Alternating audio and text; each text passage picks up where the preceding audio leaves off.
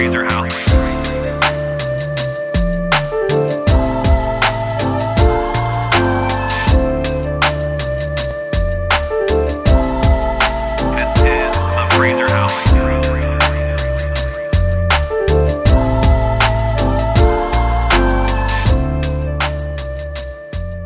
Welcome back, everybody, to the Praiser House. I am super excited today. It feels like Friday, but it's Monday. I know. It does feel like a Friday. What's up with that? It's like a happy day. Is that because I had finals all weekend? Probably. Long weekend. It's like, Berkeley, please let me graduate out of grad school, and I'll be happy. Well, welcome back, everybody. We're really excited. If you haven't got involved with the Praiser House, please do.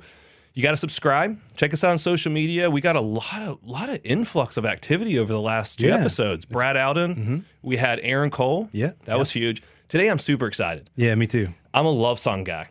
Yeah. And I know that who we have is not a love song writer, but there's a lot of love in there. Yeah. And the folk, acoustic, singer-songwriter vibe, that's our wheelhouse. It's total wheelhouse, yeah. How many fires have we sat around and played music to songs like this guy's? Probably a couple dozen, yeah, easily. Yeah.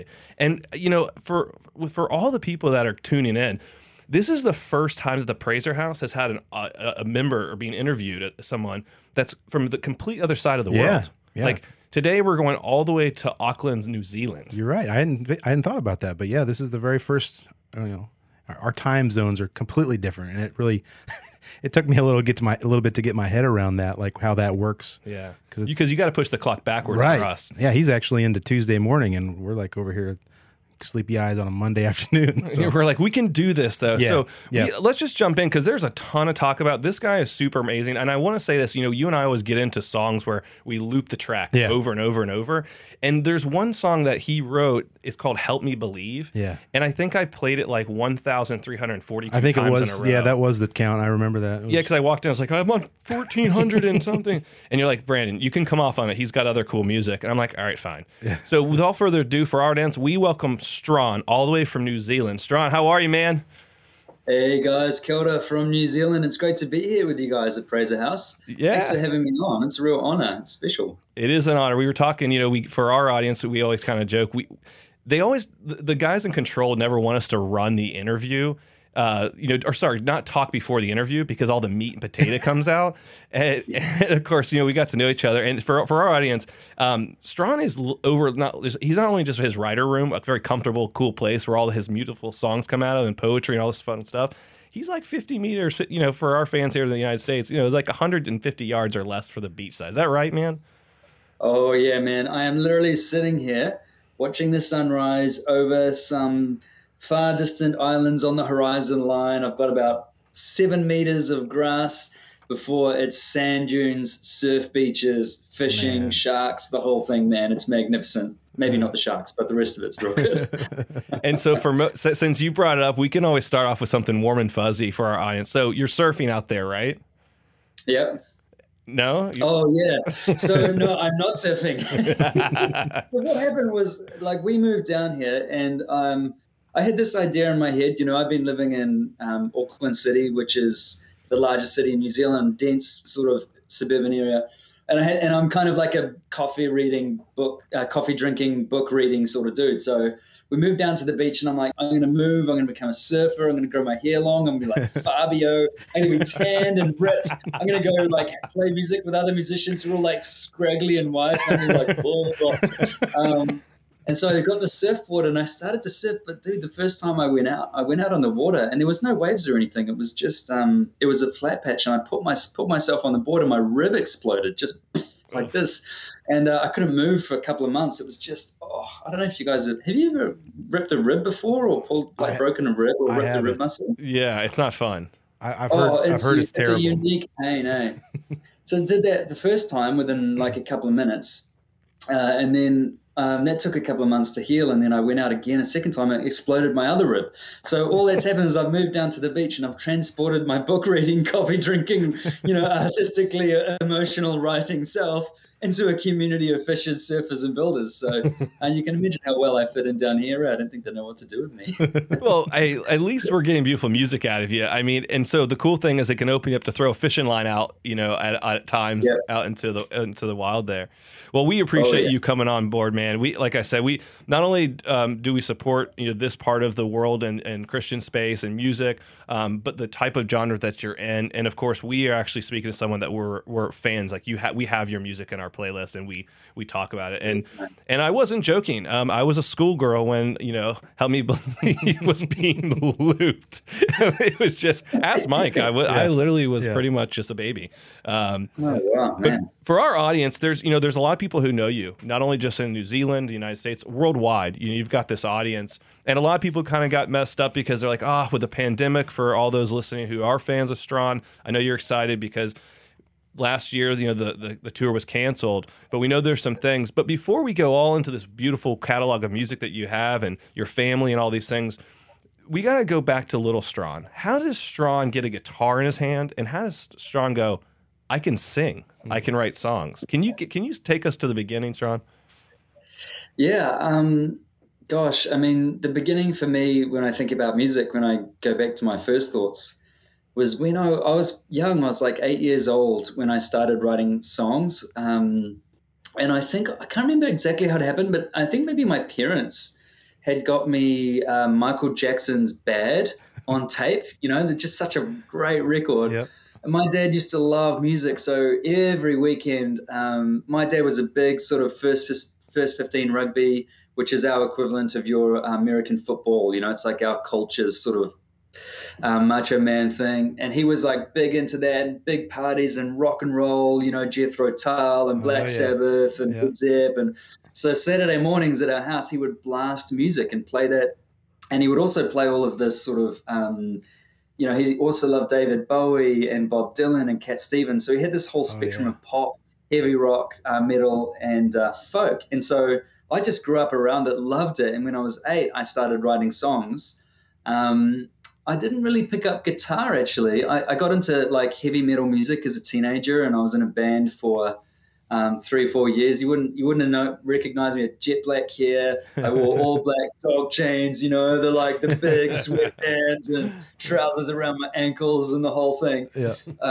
And just played pubs every weekend.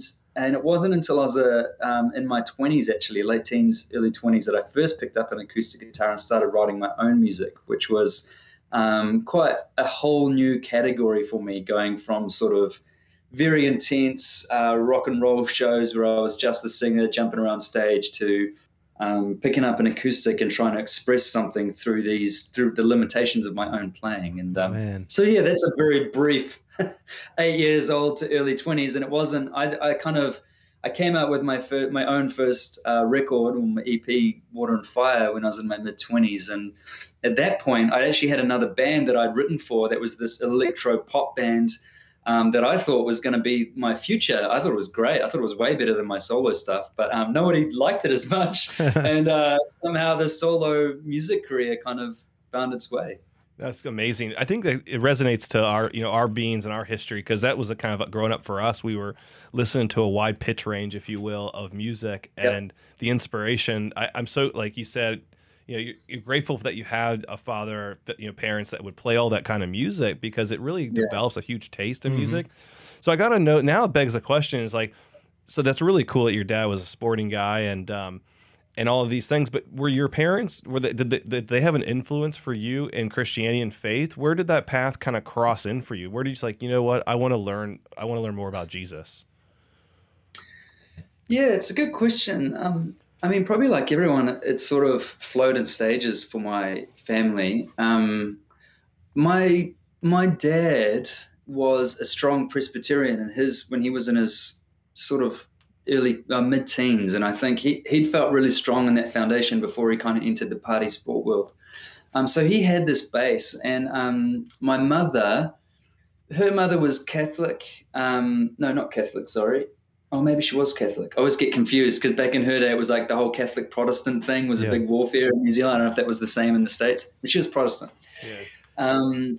Actually, my nan wasn't even allowed to wear a white dress to her wedding because her husband was Catholic from a Catholic family and she was Protestant. Wow. And they refused to allow her to wear a white dress because of her religion, which is a whole crazy story in itself. Yeah. So my mum was brought up around her, but she was probably more Eastern, I think. So she kind of talked a lot about God, but her concepts of God were a lot more Eastern, maybe mystical rather than Christian. Mm-hmm. But my mother was a radiographer, got locked in a dark room and got very bad, very, very sick because this dark room had no ventilation. So her body got really chemical saturated. Oh, wow. And that was a real crisis for our family because she was sort of, the idea was the doctors predicted that she would go deaf, end up in a wheelchair. You know, she was very sick and became incapacitated. And one day, she went along to the local Baptist church and to a healing meeting, and someone prayed for her. And the way she describes the experience is that she kind of flew back onto the ground. And when she woke up, everyone else was gone. Huh. And she just went down to the beach and said, God, you're clearly real. I feel healed. I'm going to follow you the rest of my life. And I think at that point, our faith, I remember God being present in the family before then, but I think at that point it switched into, okay, there's something else here. Like God is more than just morality or a good idea. He's something quite unique. And so for me, in my sort of like from about that age, I think I was about 9 or 10 on. I think for me, my experience of God was very experiential. It was very much centered around feeling and seeing and having a sense of awe and wonder and this sort of transcendent God. And I think that was a gift that's really stuck with me through my life. Yeah. That's important. This is why we created the podcast. Like I just was kind of in awe. Like you literally, like that story literally brought me to the moment around your mom in the church. And I just kind of was stuck on it, like the power of it. And you're not going to get this on your up and down Christian interview. I mean, I don't know how many times you told that story, but thank you for sharing that. How old were you around that time when that happened? Just with my mum, oh gosh, I was terrified. I mean, we'd often come home from school and she'd just be weeping in tears. And you know, my mum's an intercessor. She's a prayer, so she's a strong feeler. She's a strong engager. Things matter to her. She feels, and so for her going through that, we would often come home. She'd just be in tears, full of love, but lots of tears. And I think that whole period of life was kind of difficult. Just prior to that, my parents had actually. Was it prior or just after that? My parents also separated for some period of time, and it was in that separation that my dad actually came to faith. And so there was a lot going on. And strangely, I never thought about any of this until I was in my late 20s, and I thought, gosh, that's actually pretty full on for like an 8-year-old kid. But it obviously, I just think there was a sense of grace in it, and I think it brought our family together. I mean, as a teenager, from like 12 into my teenage years. We would just, now I think about it, I'm like, this is actually kind of crazy, but we would just stay up. We'd sit around after dinner on the couch and we would stay up until like midnight having chocolate bars and drinking Coke and talking about Jesus. And every night we would just have these conversations about, you know, the kingdom of God and what God is like and what eternity will be like. And so I think that whatever sort of trauma or intensity or instability was caused during that season was kind of returned back to us as a family and the unity that just sharing God together was for us in 10 years. How cool is it that God takes those, what seems like it's going to be like a death blow, and then all this awesome experiences come out of it. You know, it just reminds me of the passage that's, you know, God causes all things to work together for good of those who love him and called. It's like, it's a very real example of it. You know, that's awesome. And I think. Go ahead. Oh, sorry. I was going to say with that scripture because it's so beautiful. It just takes a lot of time to see it. Often, you know, just you feel like now that I'm in my mid-30s and I got 3 young boys of my own, I can look back and see, man, that's actually unique and that's amazing and that probably is the fruit of this suffering that we went through. But I wouldn't have seen that 15 years ago. Right. Yeah. Well, and that's why I ask you, Strahan, like, what was your age during that time? You know, my parents divorced when I was 12, and they never reconciled. And my father remarried for now 21 years.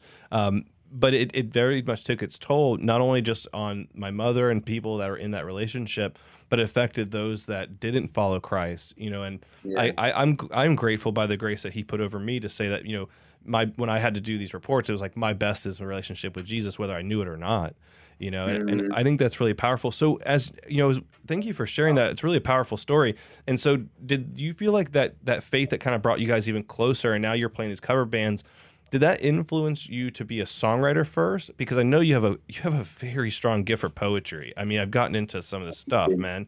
And the Commoners, you know, Collective, like the whole thing, like we saw something with Lindsay Cook and we know about her stuff, and seeing her read off one of those poems, like everyone's like in just like this prayerful meditation. Where do you think that kind of inspired? Do you think that was a growth tool for you to like say, hey, I'm going to start writing these songs, and it's really with my faith and what I've been through? Can you kind of tell our audience how you got into that craft? Yeah, I don't know. I think it's always been in me, and I think the older I get, the more mysterious that feels. I'm not sure that I ever really intended to. I mean, I look back on my journals as a teenager, and the stuff that I wrote was nuts. Like, I just was always writing this really intense spiritual. And as a teenager, the thing was I had a really strong faith, but I drank a lot. I had terrible relationships. I was one of those Christians that like. Very much verbose and emotional and experiential for God, but also my life was just a mess. And so I look back on my journals and there's all of this crazy writing talking about the future or, you know, like about spiritual things or about things that I knew nothing about. And so I think that when I think about the way that my songs come about, and this has always been my songwriting process, I've never really put a lot of thought into my lyrics. It's only actually later in life that I've started to try and work harder at the gift of poetry and of words, because I've come to appreciate them so much. But it just always came out that way. It's just, that's how I pray. It's how I talk. It just sort of, and I think that's just a thing about the way God made me. It wasn't, it probably comes from an appreciation of the intangible, maybe. Yeah. Because my spirituality was so much based around experience. I've always found really over-rational songs or explicit explanations of things to be unsatisfying, and so maybe it just naturally in me was like, I don't want to fully explain this thing, I just want to talk to it. But yeah, ironically, because Strahan means poet, and I always felt in my younger years, which is why I called my artist name just Strahan and not Strahan Coleman, because I felt like, Strahan is, that sort of says it all. You know, I always felt like a fraud, like I'm not a poet, you know. It was only about 4 or 5 years ago that I actually sat down and thought, well, maybe there's more to this. And that's when I started to explore language. So I don't know if that answers your question at all, but I don't know. It's all a bit of a strange mystery of why we are the way we are. I don't know. I don't think it has to have like a defined answer. Like Mike and I talk about this all the time. Like, you know, we talked offline about my artist management and, you know, working with Mike, and then of course Mike, you know, teaching me so much about music, that I don't want it to be like that scripted discovery, if you will. Like I think music is the most beautiful when it just comes naturally, you know, and I can be reminded that those are giftings from God. Yeah. And Mike and I talk all the time. It's like we had this pretty heavy hitter producer on this last thing, and we were in Nashville, and he goes, do you want loafers, Vans, or loafers? And we're like, we want the Vans, please. Yeah.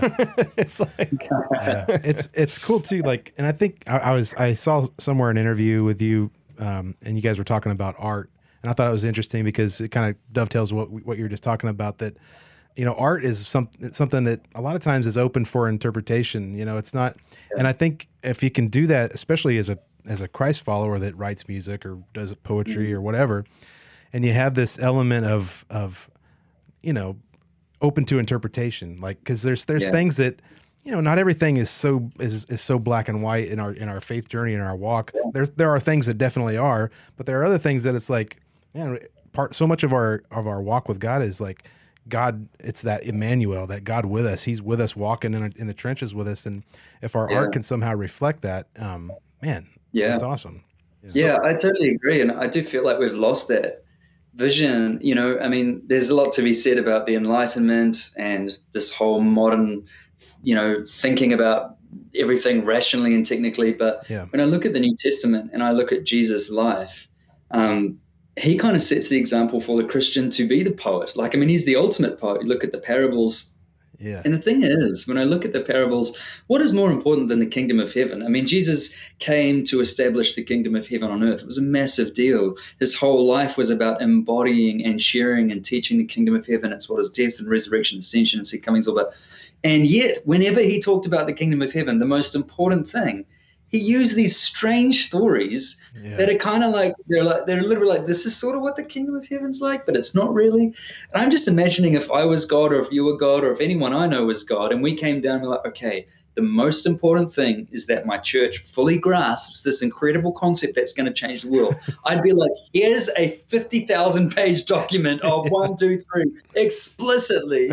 Right. Yeah, Jesus was so uninterested in prescribing the kingdom of heaven. He wanted to invite us to wrestle with the mystery of it. And I think that over the last 500 years, especially in Reformed Protestant churches, which is where I come from, we lost that. We've lost that. We've become too afraid. What if someone misunderstands? What if someone doesn't get the gospel exactly in this song? And I think it's robbed us a little bit of some of the beauty of who Jesus is and this whole mystery of faith and life.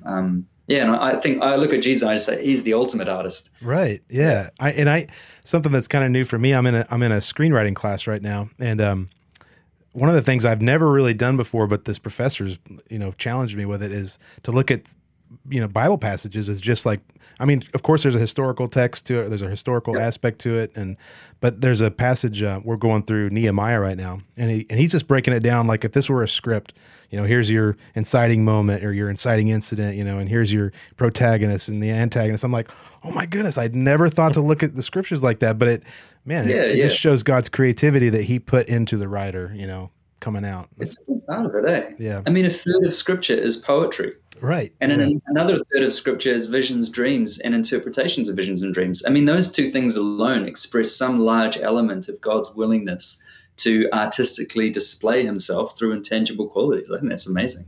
It's beautiful. And living a little bit like Jesus is not a bad idea. Yeah. I want to jump over to, so Water and Fire we all know about. Yep. And then, of course, it leads into Posters. And, mate, the top of your music is streamed from that album.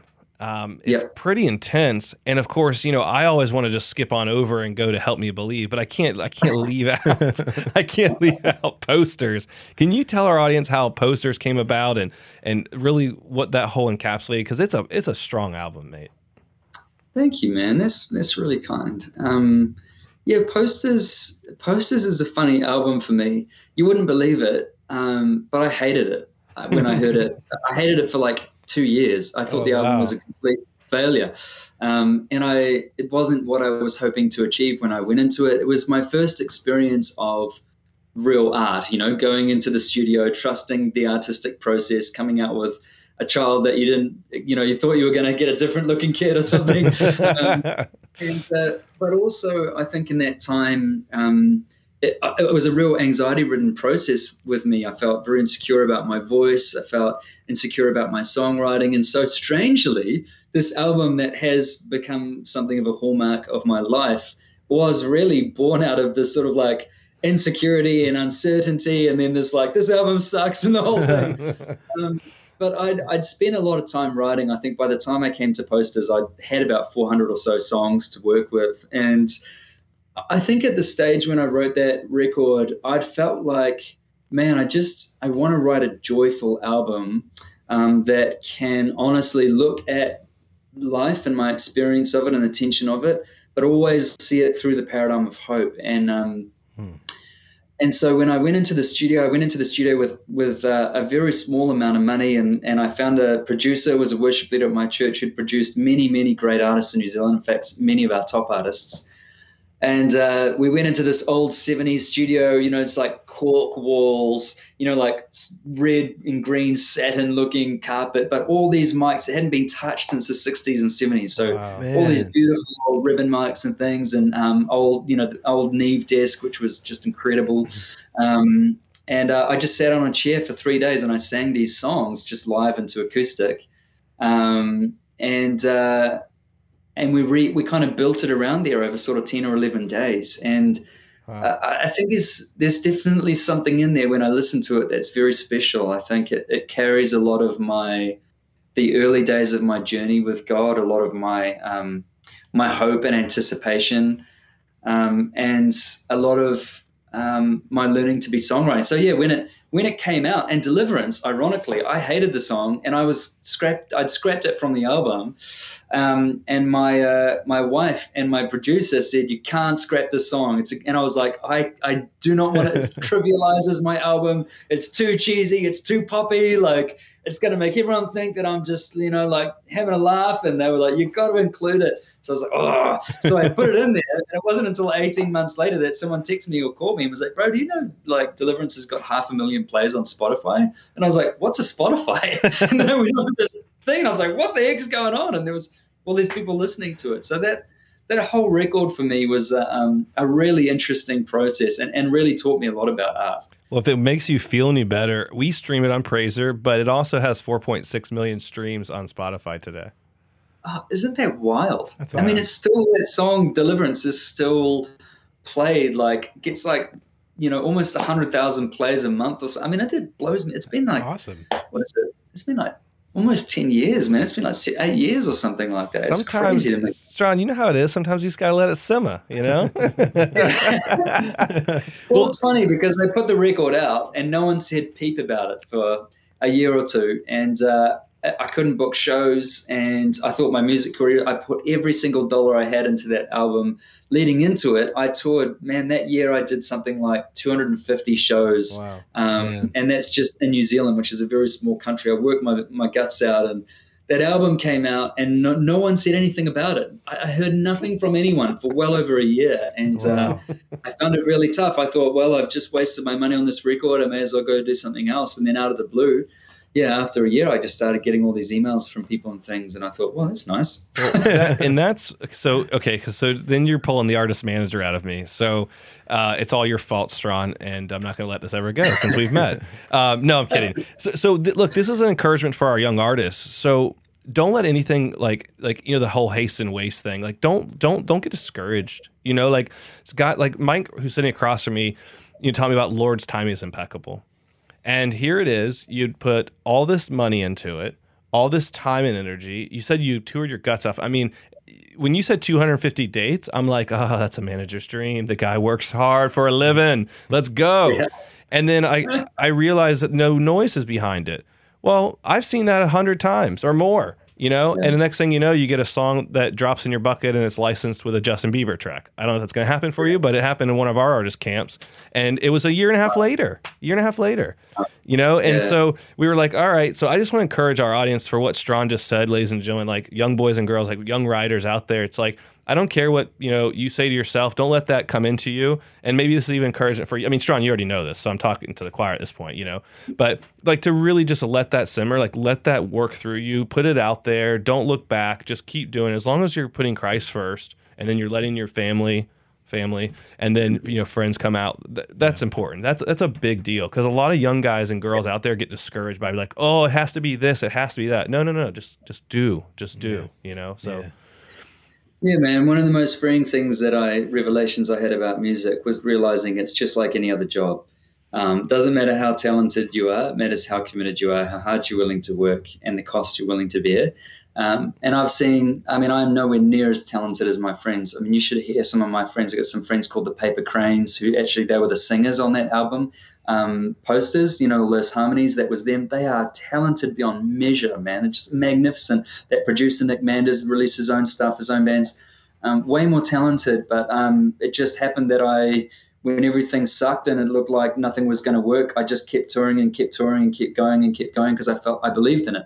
Yeah. And I feel like more often than not, I look at other talented people being like, man, if you just kept going, you would just do incredibly. And I think somehow we've missed that in the music industry. We've thought it's all about talent. We want to be the next Lord or the next person who's just downloads go crazy overnight without us knowing about it. Yeah. But actually, it's just hard yakka, right? You just can't punch it out. No, you're right. I learned something early on in my career as an artist manager. When I first started as an artist manager, I quit my sales job, and everyone thought I was crazy, including my parents. And God already knew. He had already written on my heart what I was supposed to do. But I learned early on that hard work beats talent when talent doesn't work hard.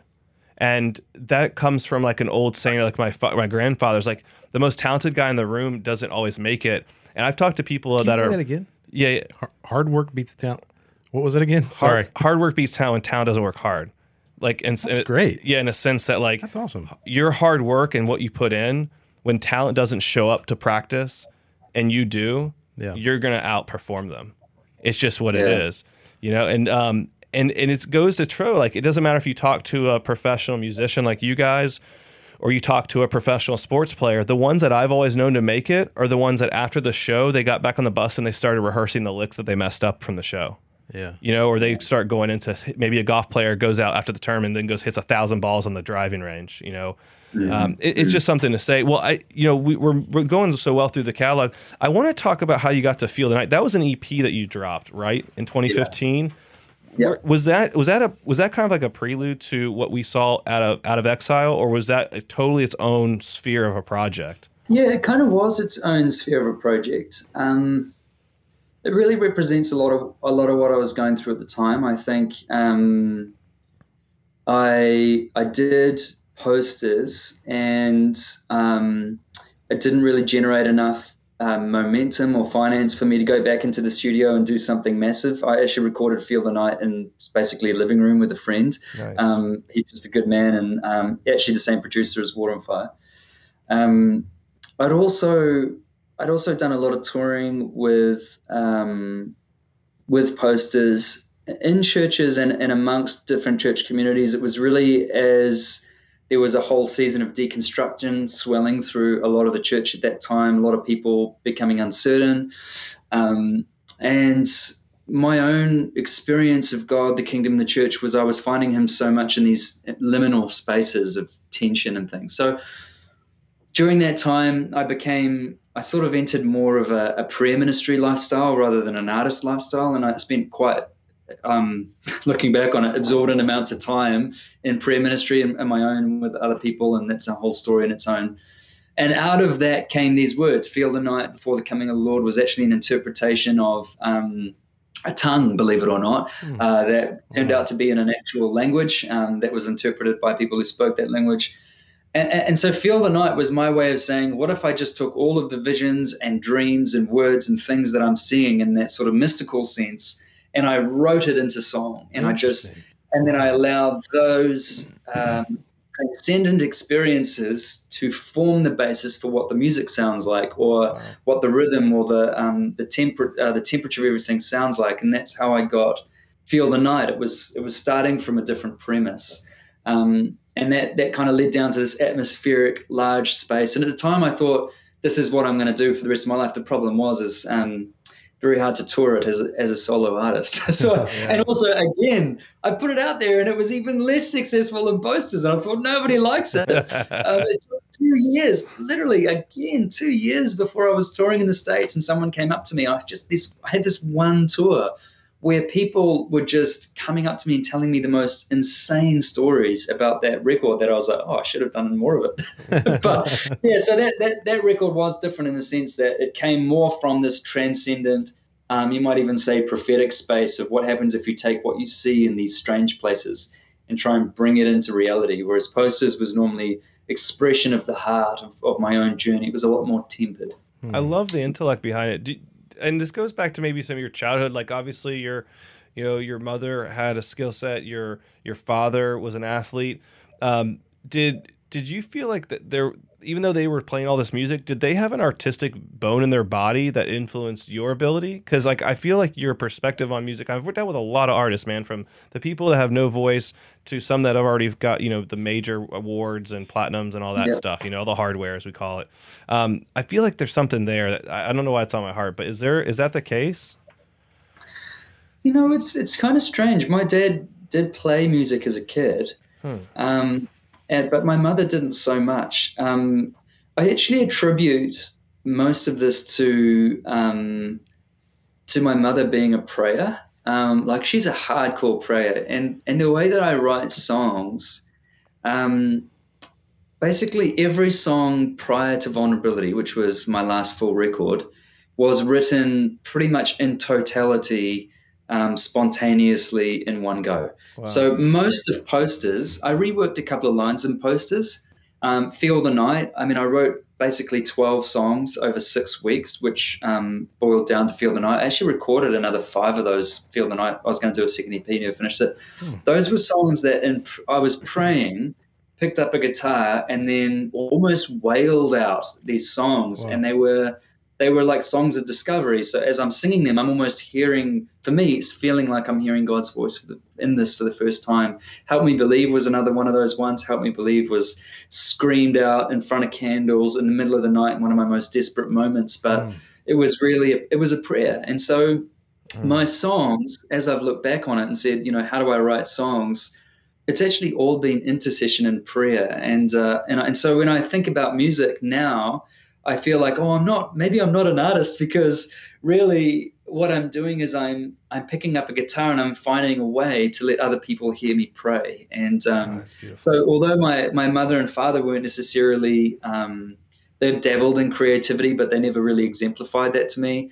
I think the strongest element of my songwriting has always been committing it to this spirit of prayer. Yeah. In which case I would say, yeah, my mother is a prayer, man. She's one of those crazy intercessors that really has prayed her life for people, and that's beautiful. I don't know if that makes sense. Yeah, that's awesome. That reminds me. Strange angle to come in on. It reminds me a little bit of the interview we did with Eric Marshall from Young Oceans. He's like, I don't consider myself a worship artist. He's like, I call Young Oceans prayer music. And it's like, when you really break it down, it's like, man, that brings in like the Psalms, and all the Psalms were you know, David and these other people like writing these prayers to God. And man, I think probably prayer would help you as especially as a worshipful artist or a prayer artist, then even more than the creative stuff would be, even because it gives you that posture and that heart of just crying out to God. And when you hear songs like Help Me Believe, you're instantly in that place, because it was written, and now that we know the backstory of it, it was written in such an intimate moment with God, and it's easy to connect to. It's just like instant, you know. And it's really cool. It's just that's the word I was going to use, Strahan, was beautiful, that you think of this moment. Like I've got a lot of songs in catalog, but I don't release them. I don't produce them. They're just like expressions where I want to write the love song. I never finish the songs, it seems like. I mean, Mike and I finished some songs, but the ones that are actually just calling, like just your soul is just coming out of you, that's a beautiful thing. And that's encouraging for people that maybe, whether you're influenced through the Spirit is, whether you're a place of brokenness or a place of pure happiness and joy, do what Strahan does, you know, like play all the way through it. Just let God speak to you. Just invite him into your presence always. Cause like Jesus, like they'll never leave us already. So you might as well ask for some favors, right? Yeah. So I do think that, you know, with songwriting, my personal opinion has always been, and Posters is very simple. It's painfully simple. I mean, if you sat down, basically get a capo, and if you know how to, you know, start a song on a G, you can learn my entire album in like 5 minutes. But I kind of made a decision early in my career that I was going to go after like encountering God through song, that the key would be sacrificing my own sense of cleverness at the altar of experience. And that's not for everybody at all. And I'm not saying that's the way it should be. I'm not for one second, but I think that there's something to be, there's so much art out there, and especially now more than ever, there's a saturation of art.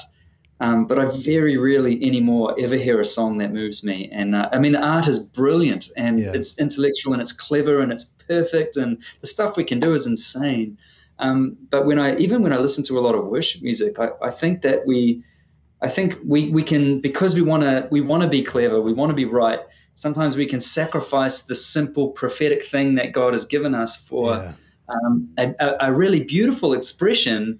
But it may not kind of cut through someone all the same. And sometimes the more simple lyric, or the less poetic thing to say, or the 2-chord song that you're embarrassed about, sometimes it's the song that people need, because it's the song that came out in that way. And I think there's coming a bit of a return to that somewhat in music at the moment, which is really exciting. But for a patch of about 5 or so years there, it kind of felt like we all just wanted to be really cool. We just want to write the best Christian music and prove that we could do it, which is wonderful too.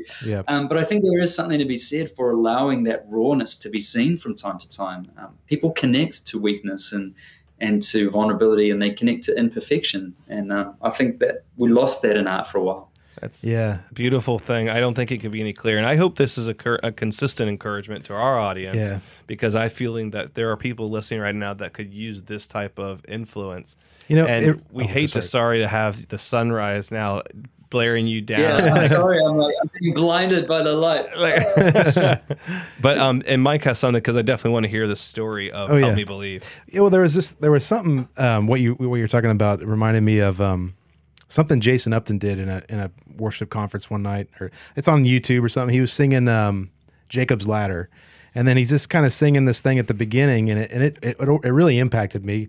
He's speaking about Jacob. Sometimes, like Jacob, we dress ourselves up like our brother to receive a blessing from our father. And I was like, oh my goodness, that's so powerful. That's so, and especially in music and in artistry and worship. Like we're like, well, if I can just dress up like, you know, this group or this artist, you know, and we would never say this outright. We'd never say, if I act like these guys, God will bless me. But in a sense, we kind of are, because we're saying, you know, this is what's cool. This is what's trending. I want to sound like that to get that approval or whatever. And I think it's kind of dangerous, because you end up sacrificing what God wants to say through you, you know? Yeah. I totally agree, man. I mean, that's some pearl of Jason Upton wisdom right there. But and I do think there's so much in that. I was just recently, I'm reading a book at the moment called Analog Church, which is actually a really interesting book, where he talks about the same thing as that. But in that he talks about it as pastors, but and how we're in such a hyper-connected world now. You know, we're seeing every worship leader, their little snippets, all their best parts on Instagram and Facebook all the time. And I think it's hyper. It sent us into hyperdrive, the sense of wearing our brother's clothes and thinking, maybe that's how I need to be to be spirit-led or to write great music. And gosh, it's a tsunami. It's not easy to push back against. Man, that's such a great line, man. That's beautiful. And it feels like something simple. Like when you said you go back and you can play the song in the key of G and learn my entire album. Like I go back to like those beautiful things that we learned from Sunday school, that like Jesus loves me. Like there's so much individual meaning in that. Like he loves me, I love him. He loves me for who I am, not for who I'm not. And I think that expression's cool. So, all right. So Strahan, we got to get into some heavy. You ready? Yeah. All right. So Help Me Believe, dude. Like I've gone through some pretty heavy heartaches. I think we all have. And no matter where, if you're in the hills or valleys, it's God who puts you there. But this was a big influence for Help Me Believe, right? There was a valley there. Can you share that with our audience? Yeah, I think that when I'd gone through these teenage years of sort of really wanting to please God, but also just living this loose life with alcohol and people and whatnot. And I kind of ended up walking away from God in my early 20s, going to university, just living the life, partying. And I really partied. And in the midst of that, sort of felt God speak to me and came back through this quite powerful experience. And because of that coming back at such a low point, the sort of the years following were quite intense. I did a lot of street evangelism. I saw lots of visions. I fasted a lot. I got up early. I read the entire Bible a couple of times in a year. And like the whole thing was just very like, bleh. And it was amazing. But as I entered into my 20s, further and further in, I got very, what's the right word?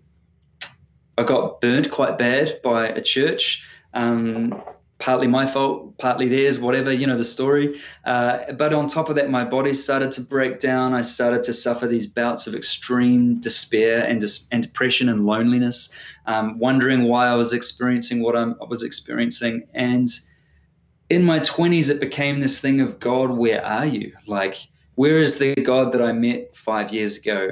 Have I done something wrong? Have you abandoned me? Like, is it just that I'm getting older and I'm getting pulled away from you? Like, how is this possible? I'm crying out to you, and for years and years, I would just weep in the night, just saying, God, I just want to feel you. I just want to see you. And, you know, my friends that came to Christ with me in those times, they were off like praying for people in other countries and literally seeing stubs of fingers growing back and tumors falling out of people's sides and planting churches and all this stuff. And I was just this misunderstood musician that everyone, they were looking at me like, man, you're really losing your faith. And I'm like, I'm not. I am desperate to see and hear God. And so I think in the midst of that, this night I came to this place of picking up my guitar and just saying, you know, I remember these things, God. Like, I remember seeing you. Would you touch my face like that again? Would you whisper in my ear? Would you just tell me it's okay? Because right now I feel like somehow I failed and you've left me. And yet there's a part of me that desperately wants to believe that that's not possible, that following Jesus is bigger than my abilities. And so I just kind of picked up my guitar and I wrote that song. I'm not sure if I changed a line from it, from the initial the initial prayer, and I just cried and cried and cried, which is really how most of my songs, they come through tears, and then I try and make them happy when I go to I'll play a little bit faster. But it kind of, in many ways, I always felt affectionate to the song because those moments were not rare for me for a solid 10, 12 years. Later on in my 20s, I became incredibly sick. I was bedridden for years. Even just this year, months ago, my body broke down again, and I'm going through this. Is my life ever going to, am I ever going to be normal again? And so I think that song for me represents the place that our empty places, followers of Jesus, they're places of opportunity for God. And that prayer, Lord, I believe, help me believe, when that person says it, I think it perfectly encapsulates a real faith. Yes, I absolutely believe you, Jesus. Totally. Please help me to just believe you, Jesus, because everything in my world and emotions and faith and mind and body and relationships is telling me this is crazy and you've abandoned me. But I believe. Help me to believe.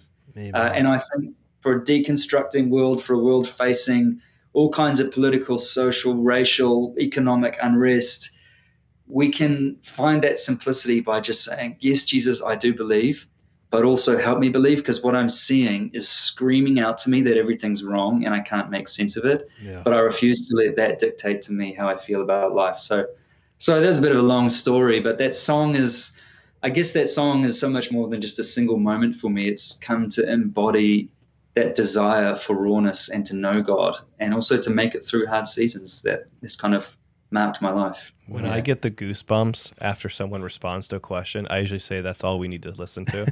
So the podcast is over. Pack up your bags. No, I'm kidding, mate. That is so beautiful.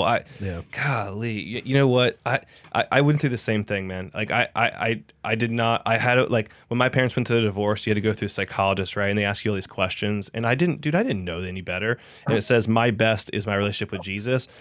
I gave him a million reasons to not love me through my party days. I mean, hardcore partying, you know, and girls, like the whole thing. But I realized, like, even to this day, I feel like where I'm weak or vulnerable in those moments, that I need to be more obedient. Like we all do. We strive to be super obedient. And I want to become a father, have 3 beautiful kids, you know, this whole thing. But you have to just be mindful that, like, he never left you. And that song to me, when I played that over and over and over, it was because I was going through a divorce. And I was just by myself. Here I am thinking I'll never work for a day in ministry. And that song kept playing, going. And I kind of got out of a different way. It wasn't like, help me believe in you, Lord. It's helped me to actually follow you, like to actually be not an idiot anymore. Like stop being an adulterer, stop doing the stupidness, you know? And it's people like you, and Mike has taught me a lot, and his music has. But thank you for telling our audience that story. That's an encouragement. We've had 4 encouragements already today. We probably could write a book about today's interview. But people need to go check it out. I mean, you got to go check out Strahan and listen to his music. Strahan, help us plug where people can find you the best. What's the quickest way to Strahan? Okay. Well, I mean, I'm most active really now through, this prayer ministry that I began through my sick years, 5 or 6 years ago, called Commoners Communion, not Communist Communion, which would also Commoners Communion. And really, I just kind of post prayers regularly on Instagram, actually, and write prayer books and things. And I also teach prayer classes to try and help people. I think because I wasn't really taught how to be close to God through the sense of absence of God, or through suffering, or through depression or anxiety. I've kind of developed these prayer schools to help people have a more resilient intimacy with God that isn't based on what they think or feel, but is based on reality. So I teach those, and hopefully I'll record some music again. I really do hope that my body, that they can find out what's going on, and that I can become well enough to record. I'd love to do that and come back and tour and all those things. But you're most likely to find me on Commoners Communion, where I express my creativity in other ways while I wait for the redemption of my esophagus, throat, body, whatever it is. Yeah. And it is, and also if you follow Strahan on IG, like there was one morning on, I think it was on a weekend, I woke up and I saw, oh, Strahan's live on IG. I'm like, oh, I'll check that out. So I'm sitting there drinking coffee, and it's just, I think you're in that room just having this conversation, but the conversation is so deep, and like it's deep on theology, but like just some of the experiences that you've gone through. And I sat and watched the whole thing for, I think it was like an hour long or something, but it was like, it was great. And so, you know, be sure to check out his IG, because it's always banging. I mean, go just Instagram.com/Strahan Music for his personal page there, and then for commoners, just go right Commoners to Communion. Excuse me, Communion. I tongue twister, like literal tongue twister. I don't know what I was thinking. It's because I've been called Strahan my whole life, and it's been so tough. I must have subconsciously gone, how do I choose a ministry moniker that is even worse than Strahan? And I did it. And it's great. Commoners. Yeah, I don't even just do it. Just go. Just go to Strahan. When you go to his bio, thanks a lot, Mike, you just click on that @ sign that starts with a C and ends with an N. You'll figure it out. You'll get there. You know, and we're prayerful people as well. We're praying for you, man. I can relate to the sickness and the things, you know, it's like, what am I doing wrong? You go through a divorce, you know, and then I got hit really bad by a car. It should have killed me. Ended up with, you know, 2-level arthroplasty, which is basically implants in my neck. And then I broke my foot skateboarding with my dog, you know, it's one thing after, but you know, it's encouraging from what you said earlier. It's like, you know, Help Me Believe is where, like, God never leaves you. At least for me, it's taught me that. And it's like, God, like, I'm going to take some arrows for you. And I'm going to take them because I'm working for your kingdom on earth. And what I'm doing here was not by accident. Like, I really feel like there's that calling. And there's a lot of calling of people out there that don't even know it. So, you know, when you get plugged into people like Strahan's music, you get plugged into Mike Rathke music, or whoever it is, just try to stay in the Word. You know, and I think that's a big gap that people miss. It's something. It kind of reminds me of kind of a journey that I'm in right now. Like,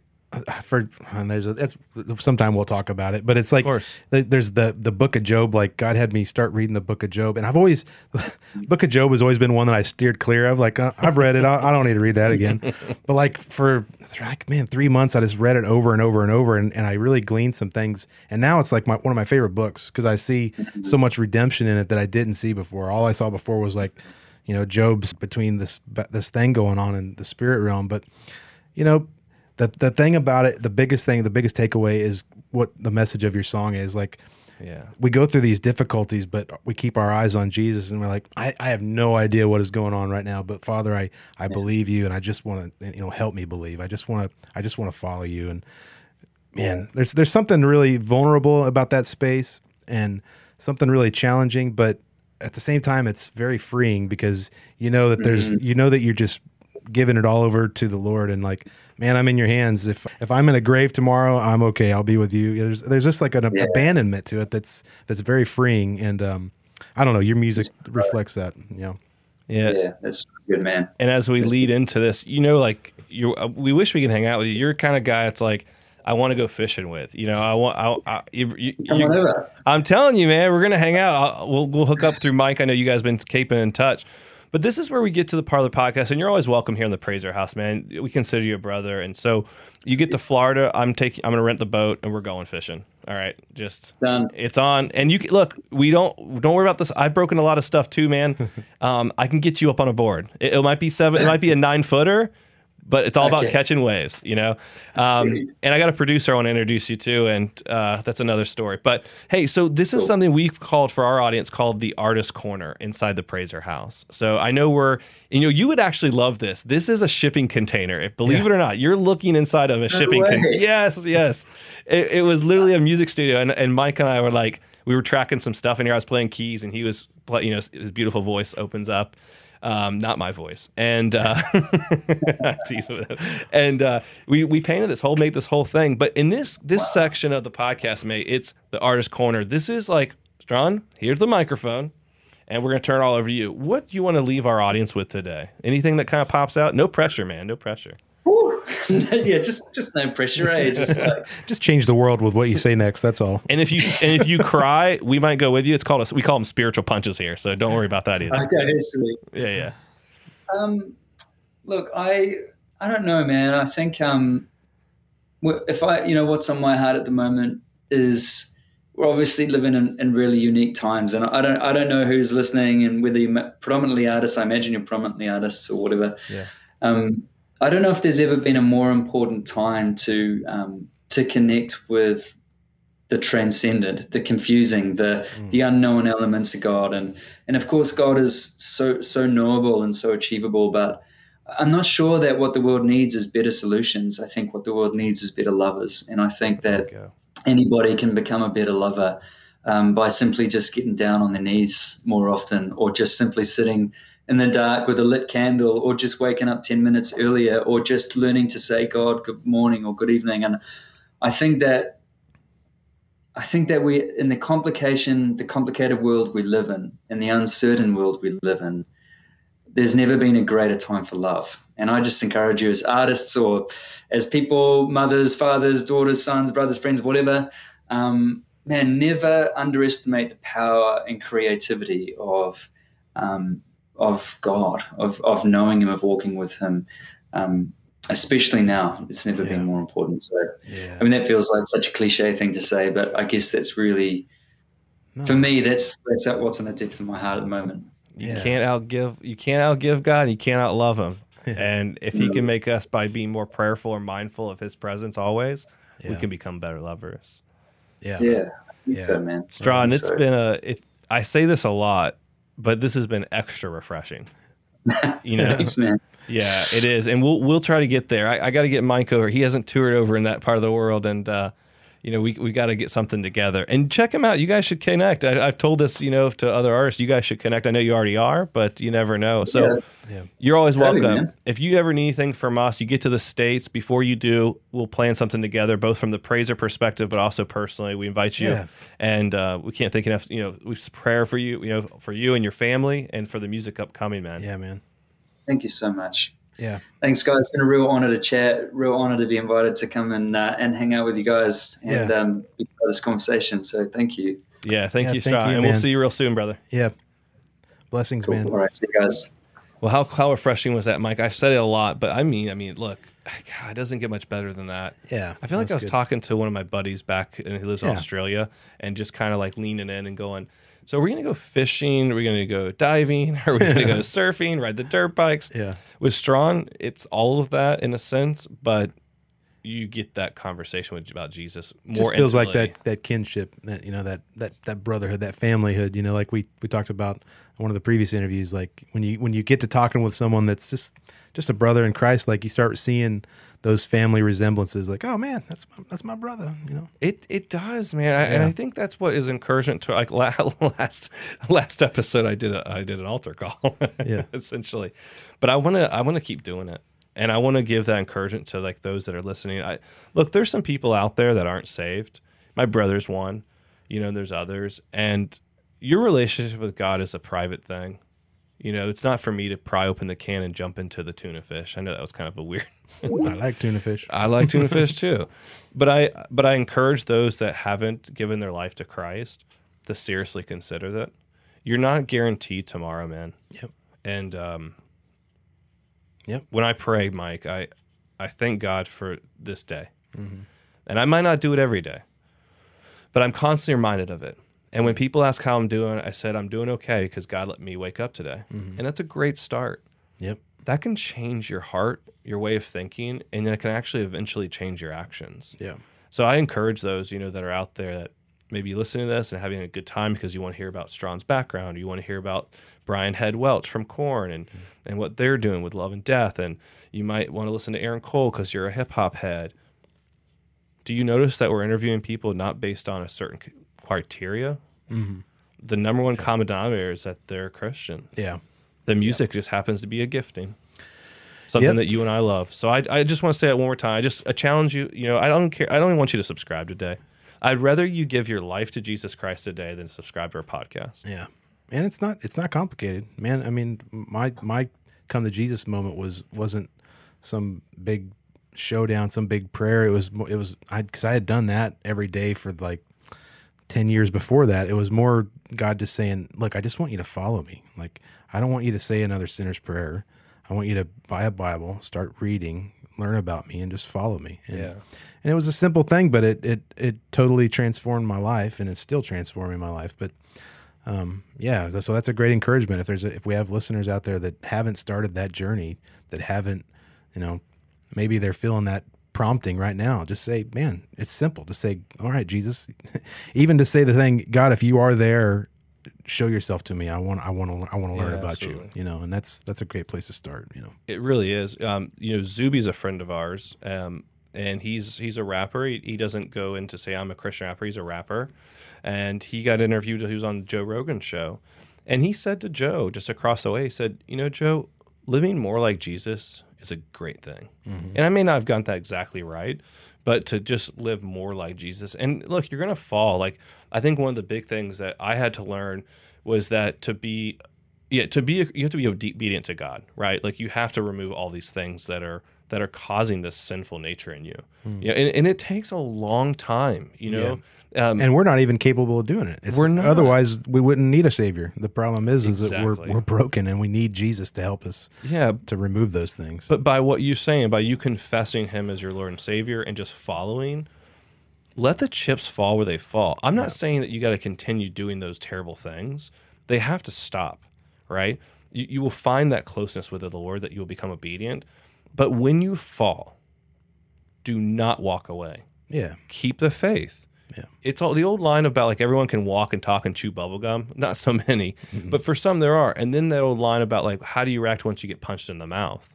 Imagine you fall and you fell. You made a mistake. Just get back up. Yeah. Just keep following him. Yeah. Just keep going. You're gonna fall. You're gonna have those times, but the Lord will help you. He'll help you up. It does, and it starts to narrow in for a lot, you know. So I have to take that from my heart, but we can't forget about how wonderful today's episode was with Strahan. So check out Strahan Music. You can click on Commoners Communion. It's an old Instagram, and it's really cool. If you haven't, like with Following Jesus, there's a lot of material right there. Mm-hmm. You know, follow it out. He's got 3 new songs that dropped last year. And of course, if you want to be like me, you can geek out and just loop Help Me Believe for 14,382 times. Yeah, exactly. And we got a lot. I mean, we could have stayed on the phone with him for another 2 hours, but there's just so much to talk about, and maybe we'll have him back on again. I think we'll do a part 2. Yeah. I think he's going to come in maybe at the point where we get to the new studio. You know, we've been talking about that we're mindfully a new studio at some point. He can squeeze into here. I think it's great, and I think there's a lot of opportunity for artists that are up and coming that can relate to Strahan and be encouraged by his heart, his prayerful sense of where he's at when he writes music. Mm-hmm. That's a big deal. Yeah. So, you know, this is the Praiser House. We had Strahan today. Please make sure you share it with your friends and your family. We've had such an absolute just growth over the last 2 weeks. It really has. It's unbelievable. It's crazy. We kind of like, oh, we got to have these high expectations. We should have not had any expectations. Yeah. You know, and just left it to the bobbleheads to do their little fun dance. Exactly. You know, just like, ah, la, la. But to get to this point where we've had it, and it's really because the people are getting involved. Mm-hmm. We're getting so many encouraging comments that people are like, great content, share this here, we're sharing it there. Yeah. Well, with people like Strahan and Aaron Cole and all those that we've come already, we hope that that's a continued encouragement to our audience and to those that maybe haven't even listened yet. Yeah. So with that, I'm Brandon Bailey. Yeah, man. I'm Mike Rathke. And this is the Praiser House. Yeah. See you next episode, guys. See you guys. The Praiser House.